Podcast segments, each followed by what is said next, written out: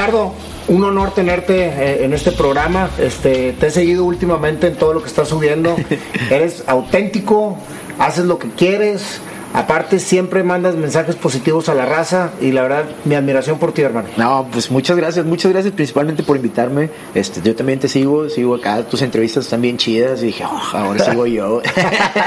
no, hombre, aquí se trata, compadre, de tener gente este, como tú, gente que ha logrado el éxito haciendo lo que, lo que le apasiona y que ha luchado este, por lograrlo y por, y por perseverar ante todas las, las situaciones de, de vida. Y es precisamente lo que queremos platicar contigo, Ricardo. Platícame tu historia, desde que eras niño, ¿cómo empezó Ricardo? Pues, pues yo creo que es bien sencillo. O era un morro normal del barrio. Este, pues crecí allá en San Nicolás con mis papás. Mi papá trabajaba, mi papá es arquitecto y mi mamá estudiaba medicina mientras era enfermera.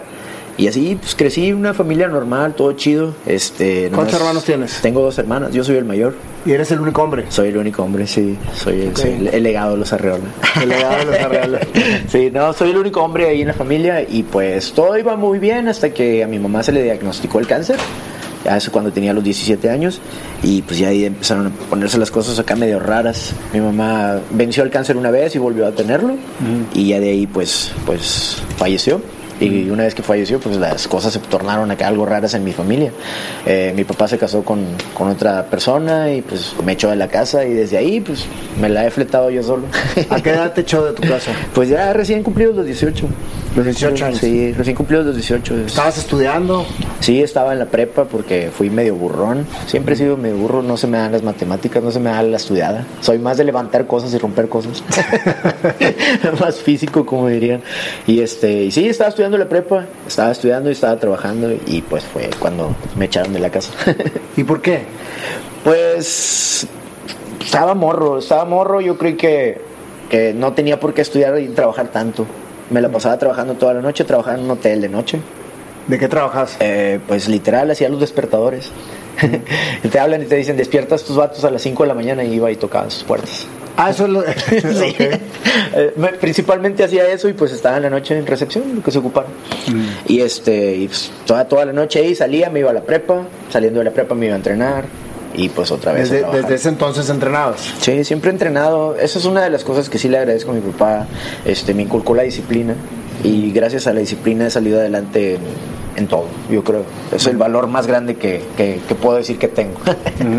Sí, la, la, disciplina. La disciplina, sí.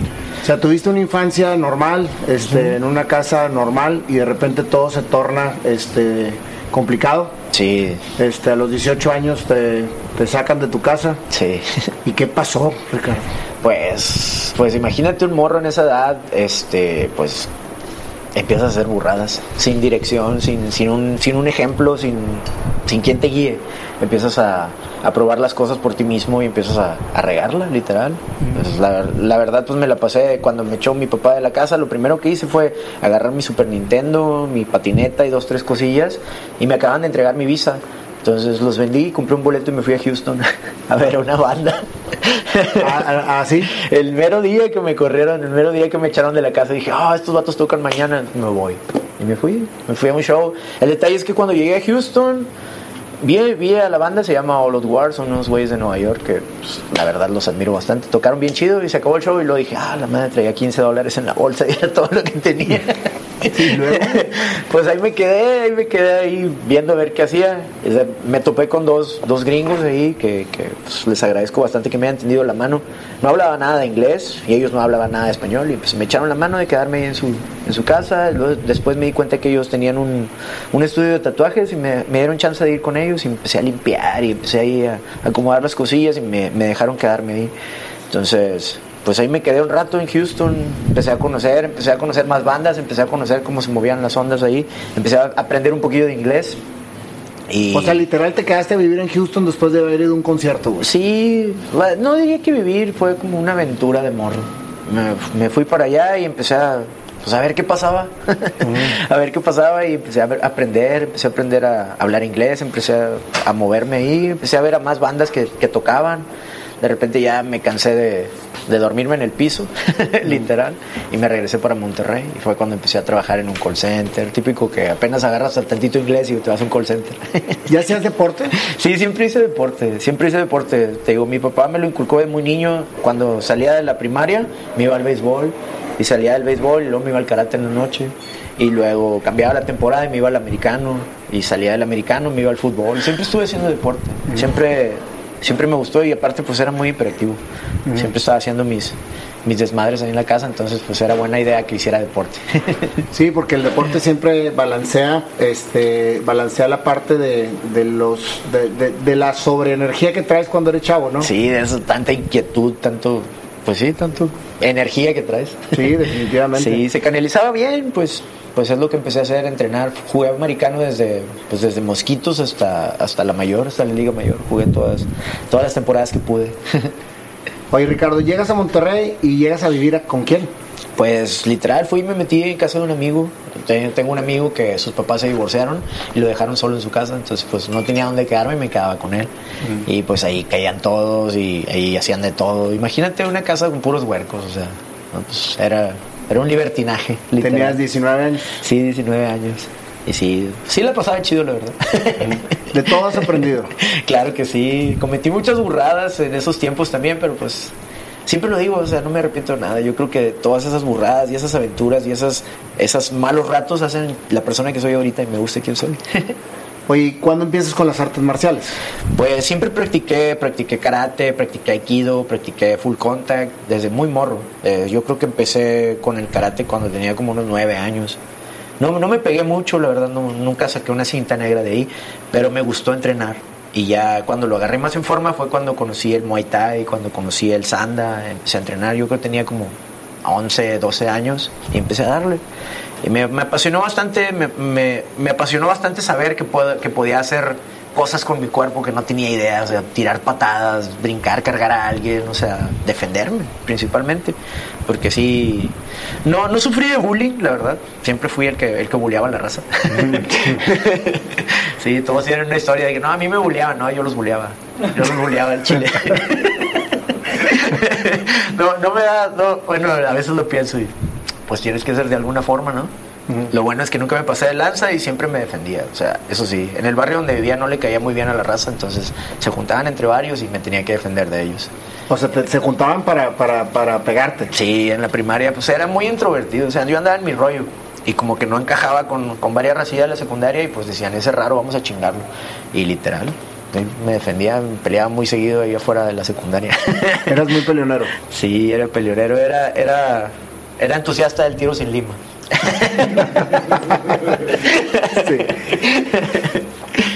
Cuando tú empiezas a crecer, este Ricardo, en un ambiente, eh, pues obviamente entre la juventud y la libertad de vivir con puro, con puro vato, en el sentido de no tener una, una figura adulta que te vaya guiando, ¿cómo empiezas a, agarrar camino? O sea, que eso es una de las cosas que, que admiro mucho en las personas que crecen solos, que crecen a la deriva en la calle este, pues únicamente hay dos caminos, güey. O el camino en donde pues te empinas y vas directito al hoyo y no quieres salir de ahí y tomas como pretexto el que te tocó vivir fuera de casa, este, en situaciones que no son normales. O el decir, güey, pues me toca vivir esto y yo mismo me empiezo a enderezar. Que creo que eso es, esa es parte fundamental de una persona que es auténtica y tiene una esencia directa con, o sea, que, tiene una conexión muy fuerte, ¿no? Con sí, definitivamente sí, tienes razón, hay dos caminos. Y pues yo era un morro y admiraba mucho a, amigos mayores que yo. Y vi cómo se, la neta se, se desmadraron, sus vidas valieron, valieron nada, porque empezaron como, como una fiesta, sacas, como una fiesta, ah, chido, un pase, un toque, empezaron con esas cosas, alcohol. Y pues lo veía como algo bien. De repente vi cómo se fueron desmoronando ellos y eran mis ídolos, eran, eran compas que yo admiraba. Y vi cómo me fueron cayendo y, dije, yo no quiero eso, yo no quiero eso, quiero, quiero seguir entrenando, quiero salir adelante. ¿Te drogabas en aquel entonces? No, fíjate. O sea, nunca agarraste Sí, lo, lo, lo, detesté, lo detesté así, no, no me gustaba fumar marihuana, no me gustaba nada. Empecé con el alcohol de repente porque pues obviamente estás ahí en la Sí, porque en la es bola. difícil, o sea, Sí. porque pues me imagino que en esos ambientes hay de todo. Sí, me acuerdo que en, esos, en, en ese tiempo todos caían a, mi ca- a casa de, de mi amigo, yo también vivía con él, y pues la moda era tomarnos el jarabe, tomabas un jarabe te ponías bien loco. Un jarabe. Sí, un jarabe para todos, agarramos un Benadrex y la verdad se alucinabas cosas. sí, se te veía raro, veías raras las cosas, pero siempre lo vi como algo divertido, sacas. Muchos de mis amigos lo veían como algo literal para escaparse de donde estaban, de, de donde no querían estar. Y eso, eso yo lo noté y preferí escaparme entrenando. Escaparme, pues literal, tirando patadas en el gimnasio, entrenando, cansándome hasta que ya no pudiera. Y a veces suena muy trillado que te diga, no, las artes marciales salvaron mi vida. Yo creo que sí salvaron la mía. Me empecé a aplicar más en ese rollo, me empecé a aplicar más en, en entrenar. Y el, y el entrenar me cansaba, entonces ya no me desvelaba tanto, ya podía asistir a mi trabajo, porque me corrieron de varios trabajos por llegar tarde, por, por llegar enfiestado, por, por regarla, por ser morro. Claro. Sí. Pero fíjate qué importante lo que acabas de decir, este Ricardo.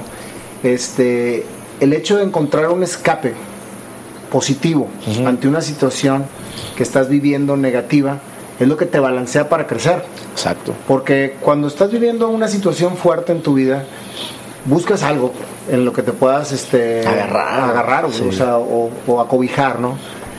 Y volvemos otra vez a, a la parte de los dos caminos, ¿no? Este, si agarras la parte del vicio, si agarras la parte de, de, pues, de andar de, pues, de fies- enfiestado, etcétera, yo creo que el vacío crece. Sí. En vez de que, en vez de que salgas, cuando entras otra vez a la realidad, llegas más vacío y te sientes todavía más débil en lo que te toca vivir, porque la situación es la misma, la situación no va a cambiar, güey. Estás exactamente viviendo la misma situación, pero enfrentándola de manera diferente. Sí, Eso que me acabas de decir, hacía ejercicio hasta cansarme, güey, sí, a tronar. para no tener el tiempo ni la energía de enfiestarme.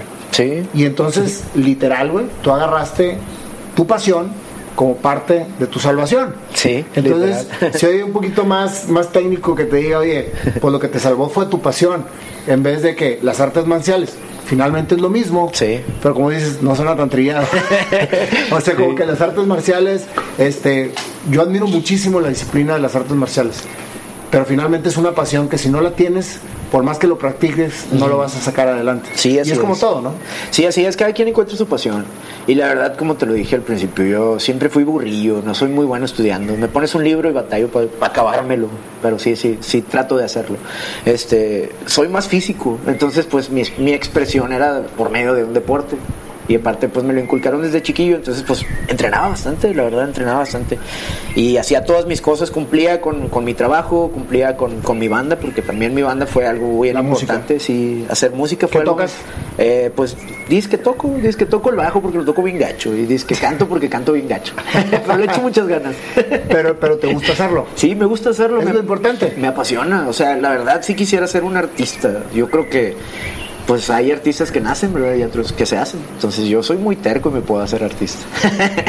Es que, fíjate, no hay absolutamente ninguna limitación cuando crees en lo que estás haciendo. así es, así es. Si tú crees en lo que estás haciendo, pues, güey, ¿qué, qué mejor ejemplo, ¿no? O sea, ¿qué te ha limitado en la vida, Ricardo? Así es, pues muchas veces las cosas que nos limitan son realmente son cosas tontas. Dices, ay, no traigo dinero para hacer estas cosas. Güey, ahí jale, sacas. O sea, ahí hay trabajo, o sea, trabaja más y puedes hacerlo. Dedica tiemp- tu tiempo, administralo bien y sí se puede.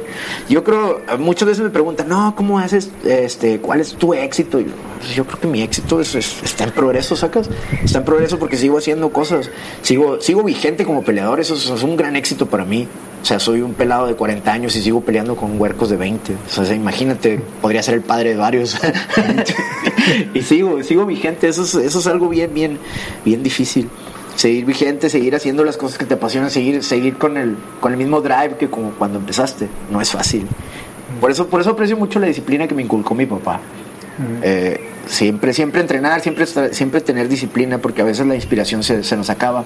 Oye, ¿sigues en contacto con él? No, no. o sea, no. desde que, desde que te saliste de tu casa no lo ves. No, sí lo vi, fíjate, una cosa bien chistosa. Lo vi en el funeral, funeral de su hermana, desgraciadamente. Tenía como 10 años de no verlo. Y lo vi Y no habíamos platicado, no nos habíamos visto, nada. Simplemente se me a un lado mío y me dijo algo muy chistoso. Le dije, oye, ¿por qué no me has aceptado en Facebook? Le dije, acá no había visto tu, no había visto tu solicitud, pero ahorita te acepto.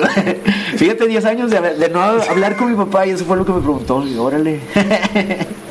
Pero pues está bien, no lo juzgo, no lo juzgo. Nadie, nadie te dice cómo ser papá, ¿verdad? Nadie te dice cómo, cómo vivir tu vida. Entonces él tomó sus decisiones y, y pues siguió, siguió adelante con su vida.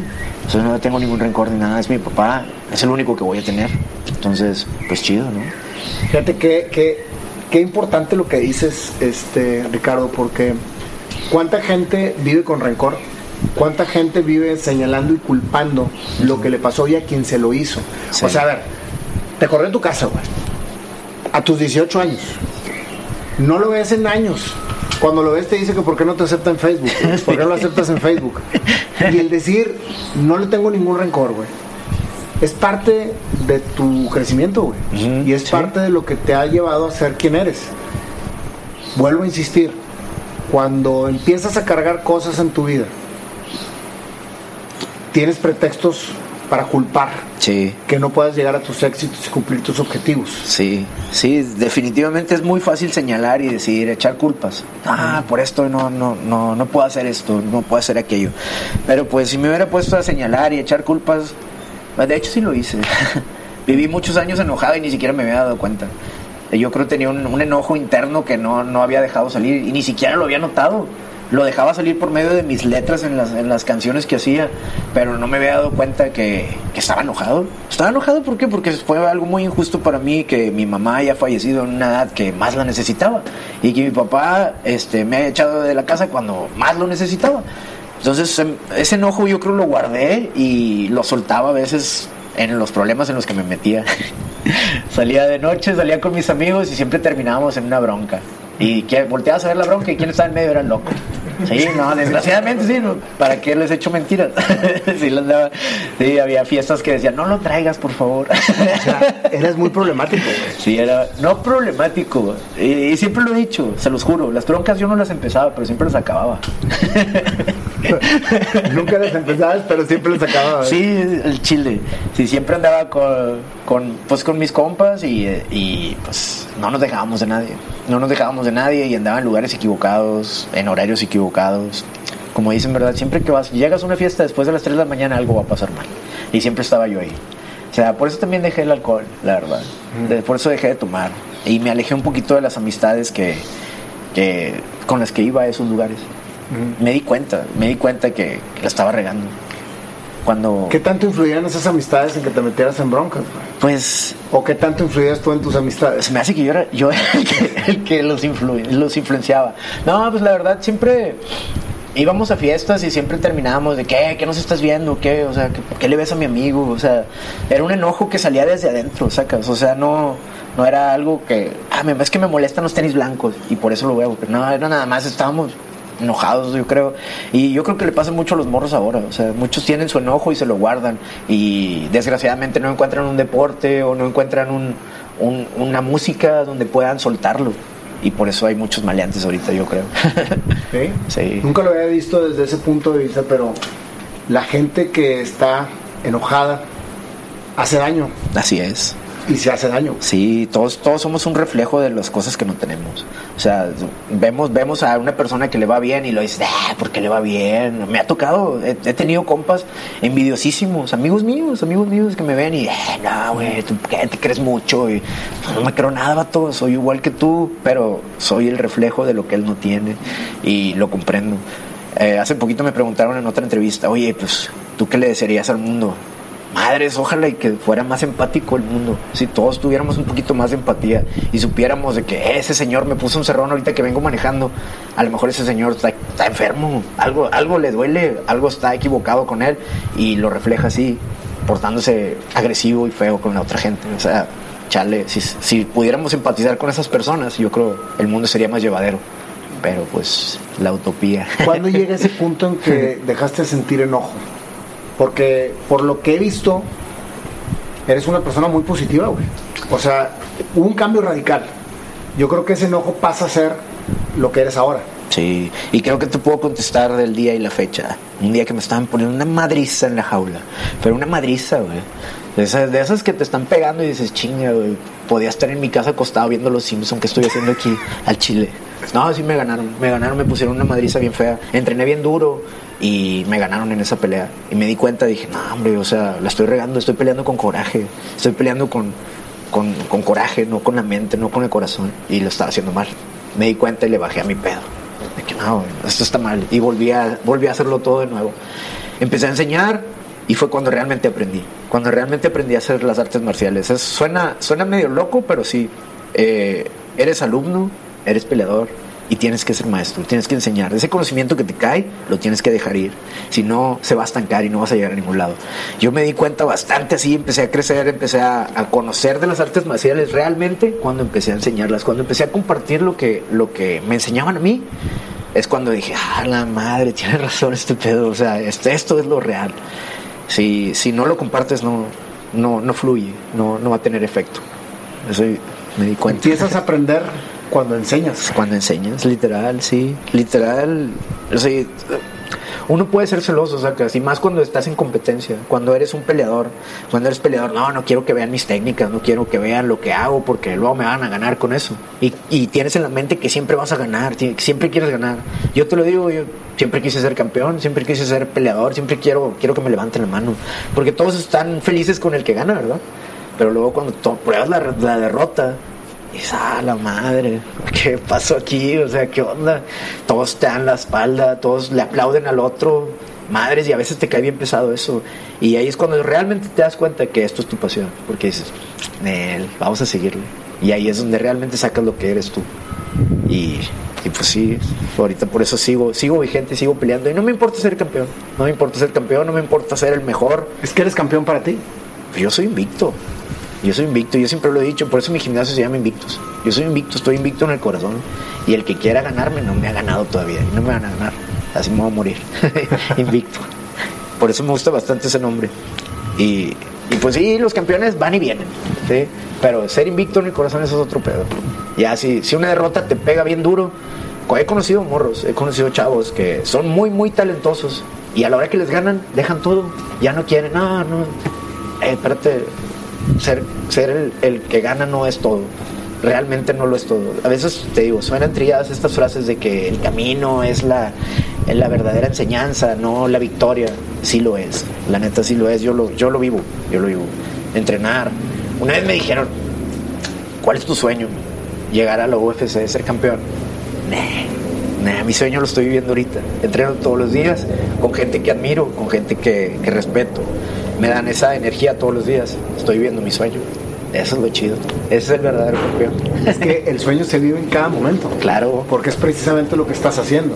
claro. Fíjate, este, a mí me quedó muy grabado una frase que me dijo un maestro que decía, los sueños, mientras sean sueños, no son realidades.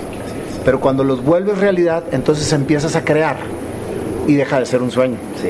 Entonces imagínate nada más que estás creando tu vida conforme lo que estabas pensando hacer. Pero ¿cuánta gente, compadre, se queda en el sueño y no crea? Sí, sí, efectivamente. Y eso que dices está bien chido. Tú tienes que ser el director de tu película, sacas. O sea, tú tienes que dirigir tu película, tú tienes que hacer, hacerlo así. Lo soñaste, ahora llévalo a la realidad. Yo no soy tan soñador, soy más así de cosas, de hacer cosas. Se me ocurre algo y lo hago. Te estaba platicando que estoy haciendo una música nueva. este, se me ocurrió de repente y fue por una admiración, la verdad. Tengo un amigo muy, muy, muy chingón. Y estoy muy orgulloso de ser su amigo del babo. Todos, todos conocen a ese pelado porque ah, es un marihuano. Y, sí, sí, es un marihuano y está bien loco. Pero vaya, la verdad, es uno de esos- mis amigos más sensatos. Y es un pelado acá de admirarse. Entonces Sí. vi lo que hace, vi cómo comunica su vida a través de la música. Dije, madre, yo quiero hacerlo de esa forma. Quiero que, que la gente cante y se sienta identificada con lo que yo siento. Cuando lo hacía con el metal, nadie me entendía. No. literal, literal, son puros gritos y, y la verdad es, es un género muy específico. La verdad, amo el metal. Me gusta bastante ese género de música. Este, me gusta, me apasiona bastante, pero no muchos lo entienden. Y yo quiero llegar más, quiero, quiero abarcar más, quiero compartir lo que siento. Pero fíjate, vuelves otra vez a, volvemos a lo mismo, estás creando, güey. Sí. Estás, que, estás, como tú dices, estás siendo arquitecto de tu propio destino. Así es. Entonces, de eso se trata la vida. ¿Cuándo empiezan los tatuajes y por qué, Ricardo? Pues la verdad yo tenía una idea bien loca cuando, cuando empecé a, a ver a mis amigos que tatuaban y todo ese rollo, quería hacer una armadura. Fíjate, pero estaba morro, pensaba diferente. Y mi primer tatuaje fue este que traigo en el cuello, es así como que tribal bien grande. Y estuve ahí viendo ideas y según yo diseñé una armadura completa para todo mi cuerpo porque yo quería tener una armadura pintada en mi cuerpo para o sea, mi trip defenderme de todo. Y así es como empecé con mi primer tatuaje, fue- esta madre de aquí de hombro a hombro y la mitad de, pues sí. ¿Y a qué edad tenías? Tenía, pues sí, 19. O sea, cuando estabas en Houston te lo tatuaste o qué? No, no, re- regresando a Monterrey. Regresé a Monterrey y aquí que me lo, me lo hizo un amigo, el oso. Me costó una tapa de cerveza y una bolsa de perico. El tatuaje. Literal.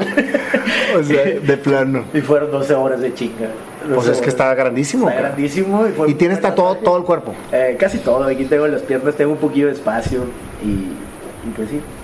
¿Qué tan cierto es que cuando te empiezas a tatuar empieza a ser un vicio? Sí, es un vicio. sí. No lo hagan porque van a terminar como yo. Sí, de plano. no, sí es un vicio, la verdad. Yo me siento incompleto.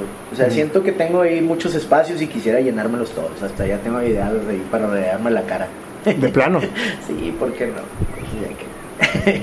Como quiera me ven feo, hombre. Pues ya, que me ven feo. Oye, es que eso es autenticidad. Pues sí. Si, pues si crees en eso, pues digo, este, ¿cuál es el problema, no? Sí, yo lo, yo lo veo como adornos, la verdad. Fíjense, tengo un, un calamardo guapo tatuado aquí, o sea, es un adorno, literal. Tengo un plátano. Son adornos, o sea, veo raza que se clava mucho. No, que me voy a hacer un tatuaje que, que represente todo lo que soy. Oh, chido tu tri, pero ¿quién vas a ver? Ahí te van a ver una raya ya. A fin de cuentas, Entonces tú, tú cada uno de los tatuajes significan algo. O sea, todo empieza con la armadura. Sí, creí, al principio creí que era una armadura, después me, me empezaron a gustar bastante los demonios y todo eso, los, los diablos y todo ese rollo, empecé a investigar de los símbolos, y me empecé a tatuar esas cosas. Y de repente dicen que soy satánico y no sé qué, pero no es cierto, no soy satánico. no, me gustan los diablos. ¿Y te gustan los diablos por sus figuras o Sí. por lo que se representa o por qué? Las figuras, y está bien loco lo que representan ciertos demonios y todo ese rollo. Este, me de un librillo ahí que se llama La clavícula de Salomón y vienen así de representación de los símbolos y todo ese rollo. Y está loco, está loco. Yo no, yo no, no creo en esas cosas más, me gusta la ficción que hay alrededor de todo eso. Está chido, está chido. Es chido ver cosas así diferentes. Oye, y por ejemplo, este, veo muchas calaveras. ¿Qué significa la calavera para ti? Pues, mira, la verdad, aquí tengo calaveras porque esto es Cali. Cali. Cali es una diosa hindú, no sé si estés familiarizado No, no, no. con su historia. Me gustó la historia porque se supone que Cali es la diosa de la, del amor y la seducción. Entonces había un demonio suelto en la, tierra y estaba causando muchos destrozos y los otros dioses no podían controlarlo. Entonces todos esos dioses le dieron sus poderes a Cali para que lo sedujera. Y cuando Cali lo sedujo, lo atravesó con una lanza en el aire y el demonio antes de morir lanzó una, maldición que por cada gota de su sangre que cae en la tierra iban a salir mil demonios como él. Entonces Cali se bebió su sangre y se hizo la diosa de la guerra y la destrucción. Y en la India hay, estatuas de Cali y le hacen ofrendas de sangre. Chido su historia, está bien bélico, está bien acá. Y dijiste tú, me voy a tatuar a Cali, cabrón. Sí, me gustó la verdad. Y el dragón que traes en la cabeza, cabrón. Ah, esta es una serpiente. Ah, no, ah, perdóname, es que. Serpiente. Sí. Sí, es una serpiente. Pues la verdad siempre me han gustado así los, los reptiles, los, los animales así. Y de este lado traigo una pantera. Sí, me gustan los animales, me gusta. Te digo, son adornos, son adornos. Este, la verdad aprecio todos los animales, me gustan un chorro. De niño pensaba bien diferente, era el típico niño que andaba ahí correteando y matando lagartijas y haciendo esas cosas. No tenía, no me enseñaron el valor de, de las vidas ajenas cuando estaba niño. Entonces ya de adulto ya lo comprendí y ahorita soy súper fan de todos los animales, insectos y todas esas cosas. Soy de esos vatos que si ven un cucaracho yo no lo mato. O sea, no tengo ningún derecho de Yo hacer igual- eso. igualmente. Sí, Sí, sí, o sea, mejor lo brinco o lo aviento por un lado, pero pues, ¿con qué derecho voy a andar matando otra cosa? ¿Cuándo empieza a evolucionar la parte de las artes marciales? Este, porque lo habías hecho de una manera, este, pues amateur, ¿no? sí, Te volviste un monstruo en todo ese tema. sí. Pues yo creo que es como todo, ¿verdad? Encuentras algo en lo que eres bueno y este y pues le empecé a dar, le empecé a dar y de repente me empezaron a invitar a eventos de, de- de peleas y empecé a ir a torneos y empecé a ganar y empecé a sentirme cómodo. ¿Siempre en la misma liga? Eh, no, no, no, he peleado en un montón de ligas. Desgraciadamente estoy, a- a- estoy desfasado con esta onda de las artes marciales. Ahorita están en un boom. Cuando yo empecé no eran nada. Cuando yo empecé, literal, casi casi pagaba por pelear. O sea, había eventos muy escasos y, y, y la paga no era nada buena. Entonces, pues empecé a pelear y pues me empezó a gustar. ¿Y empezaste a vivir de la pelea?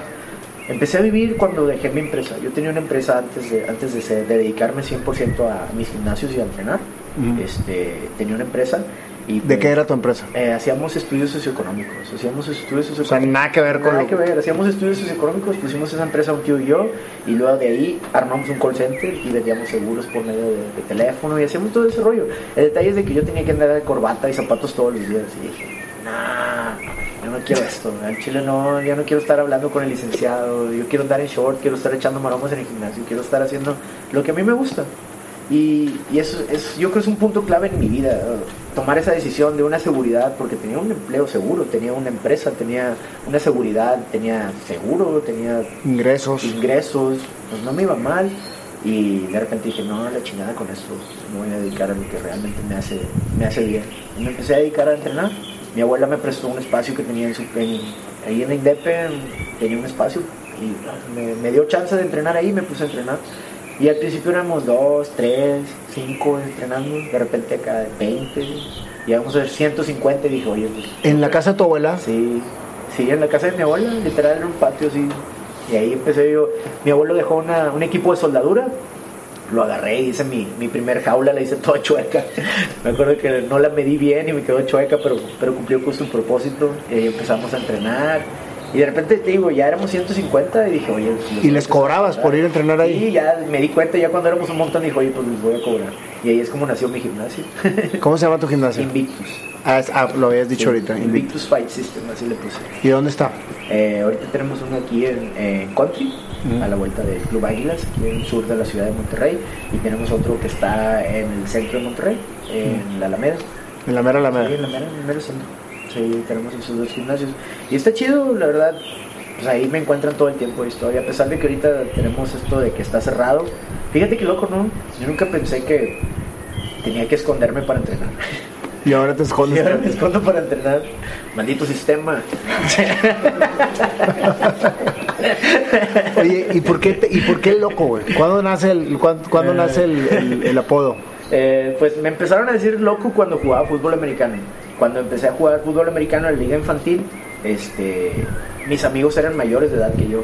Entonces, pues para que yo pudiera jugar con ellos tenía que subir de peso. Y todos hacen lo contrario, todos bajan y juegan en otra categoría. Yo subía de peso y jugaba con mis amigos. Y mis coaches empezaron a decir, oye, estás loco, ¿por qué haces esto? y ya de ahí me empezaron a decir loco. Me acuerdo mucho que, cuando iba a los partidos, los fines de semana, mis papás me gritaban, duro, loco, y todos me empezaron a decir así. Y ya se quedó como loco. Desde ahí. Sí. Y ahora eres el loco, pero de la pelea. sí, ahora el loco en la jaula. En la jaula. Sí.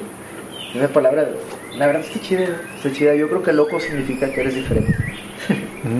Nada más. Pues, chido. Y ojalá eh, eh, haya más locos en el mundo para que el mundo sí. sea diferente. Y los locos nos divertimos más. Oye, y platícame de tu carrera entonces de, de- de las peleas. Entonces empiezas a pelear en todas las ligas, empiezas a generar ingreso de tu pasión. Sí. O sea, dejas, dejas la empresa, dejas la, la comodidad y el confort y te lanzas al ruedo, cabrón. Sí, En literal. este caso te lanzas al cuadrilátero. Sí, literal, me aferré a lo que siempre fue mi disciplina. Siempre estar entrenando, siempre estar entrenando. Dejé, dejé la empresa y me puse a entrenar, estuve entrenando. tenía- Dejaste el alcohol ya para ese momento. Sí, ahí es cuando dejé de tomar. Ahí es cuando dejé de tomar. No podía estar dando clases, no podía estar predicando sin un ejemplo. Entonces de repente venía gente a entrenar conmigo y los veía y, y güey, están bien cabrones. Y yo todo crudo y no podía llevarla con ellos. Entonces no, dejé de tomar. Corté mis lazos así con, con el alcohol, con la fiesta, con todo. Y bien raro. De repente un día estaba en una fiesta, me acuerdo muy bien, una fiesta de Halloween, estábamos sentados y me trajeron una de esas cervezas de corona en lata. Y le di un trago y dije, "Nee, ya no vuelvo a tomar. Y hasta ahorita no he vuelto a tomar. Ya llevan 11 años y chido. O sea, te sientes fenomenal. sí, me siento bien. Al principio me sentía medio agüitadillo porque iba a fiestas y mis amigos todos estaban tomando y yo no agarraba el rollo. ¿Sabes? Hice un placebo y, y le seguí la onda, le eché agua a una lata vacía y, y así me lo pasaba con ellos y nada cambió. Y hasta ahorita todo igual. Ya puedo ir a fiestas y todo y ya no se me antoja la cerveza ni el alcohol. ¿no? Y no creo que nadie se atreva a decirte que por qué no tomas, güey. Ay, sí, sí, de repente me dicen, ¿de qué he hecho tiro en el ¿Para qué, hombre? ¿Para qué? Sí. ¿Para qué? Oye, este, Ricardo, ¿y tu vida sentimental? Pues, mi vida sentimental. Tengo ya 10 años en una relación con mi novia. Ya tenemos rato juntos y pues ella también es una persona exitosa. Ella tiene, su línea de maquillaje, es maquillista y pues se la pasa en su rollo. Yo creo que, que gran parte del éxito que hemos tenido de estar juntos es porque cada quien nos dedicamos a nuestras cosas y este y eso la hace crecer bastante a ella, me hace crecer a mí y eso eso nos conjunta. Yo creo que es una, una parte importante de eso.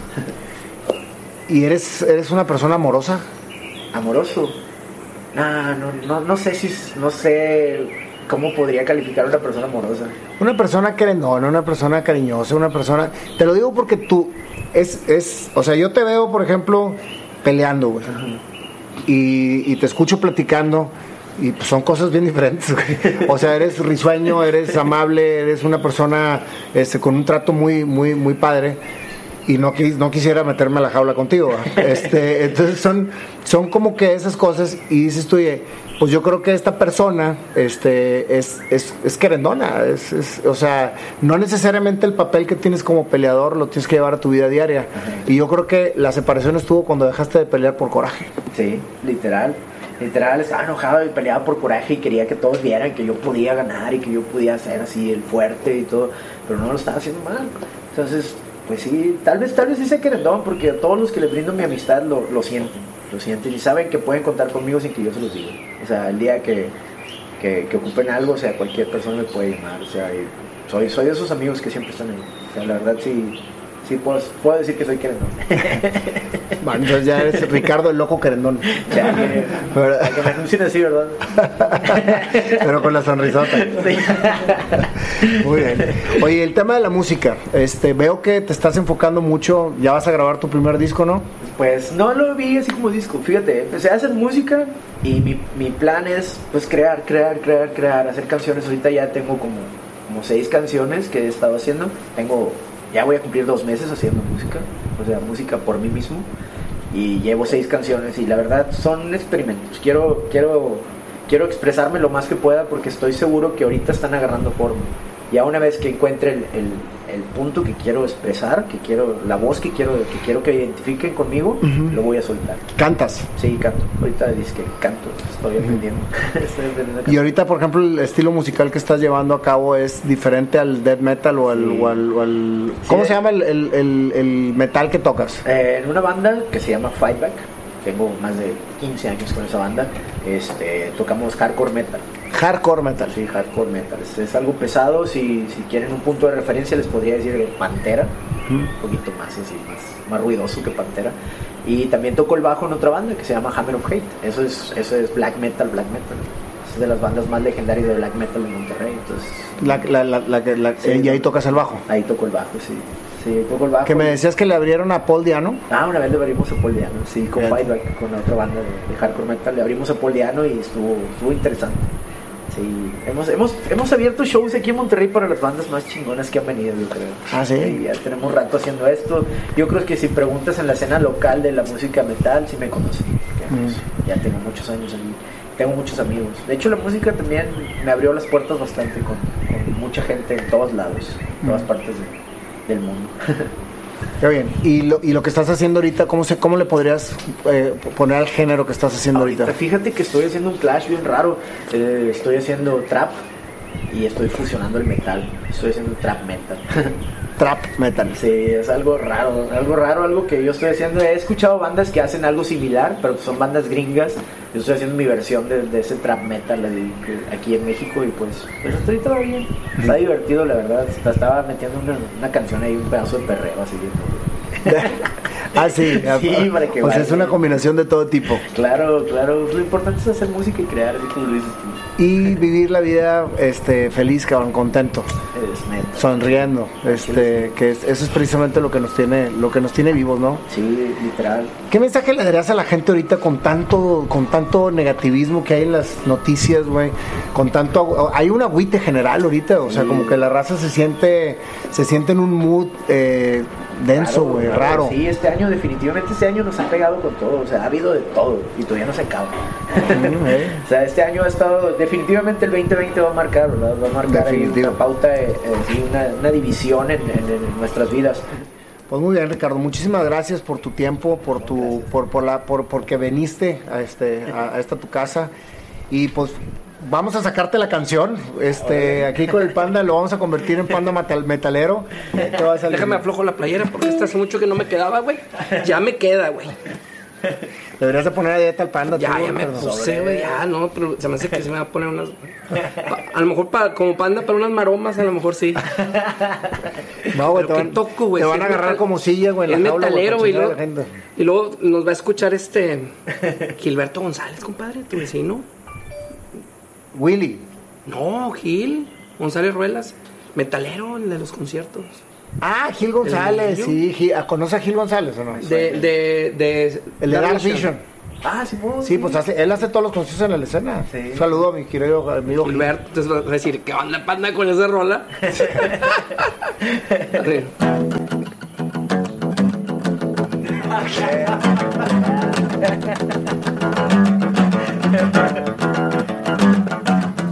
Cuando eres niño, peleonero, siendo loco, altanero.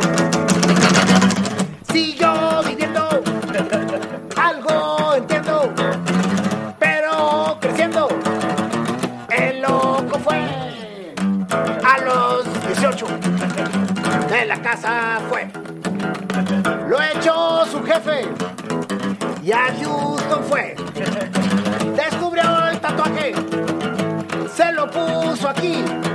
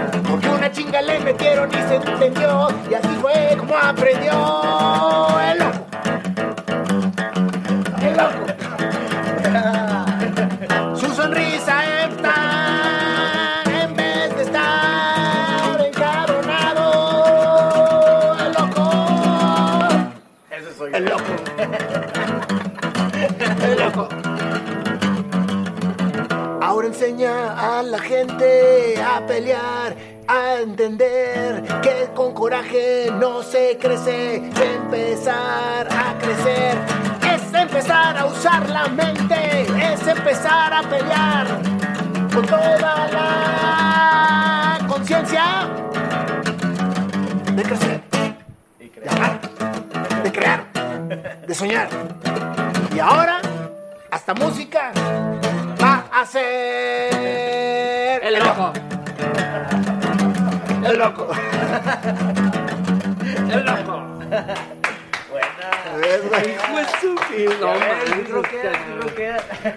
Muchas gracias, mi querido Ricardo, por este, por este espacio. güey. La verdad es que tener gente como tú en este escenario enriquece el programa y deja mucho a toda la gente que nos escucha. Déjame darte un chingazo. Eso está macizo, macizo. No, no me lo regreses, no, me lo regreses. No, no, no. no. No, ya, ya no pelea con coraje, güey. Ya, ya, ya nomás te, te puedo utilizar en vez de No, sí. silla. Como dijo que los demonios, a lo mejor soy un pandemonio. Un patrimonio. Bueno, muchas gracias, Ricardo. Muchas gracias. Dios te bendiga, hermano. Y aquí siempre tienes tu casa. Muchas gracias. Gracias. Chingón.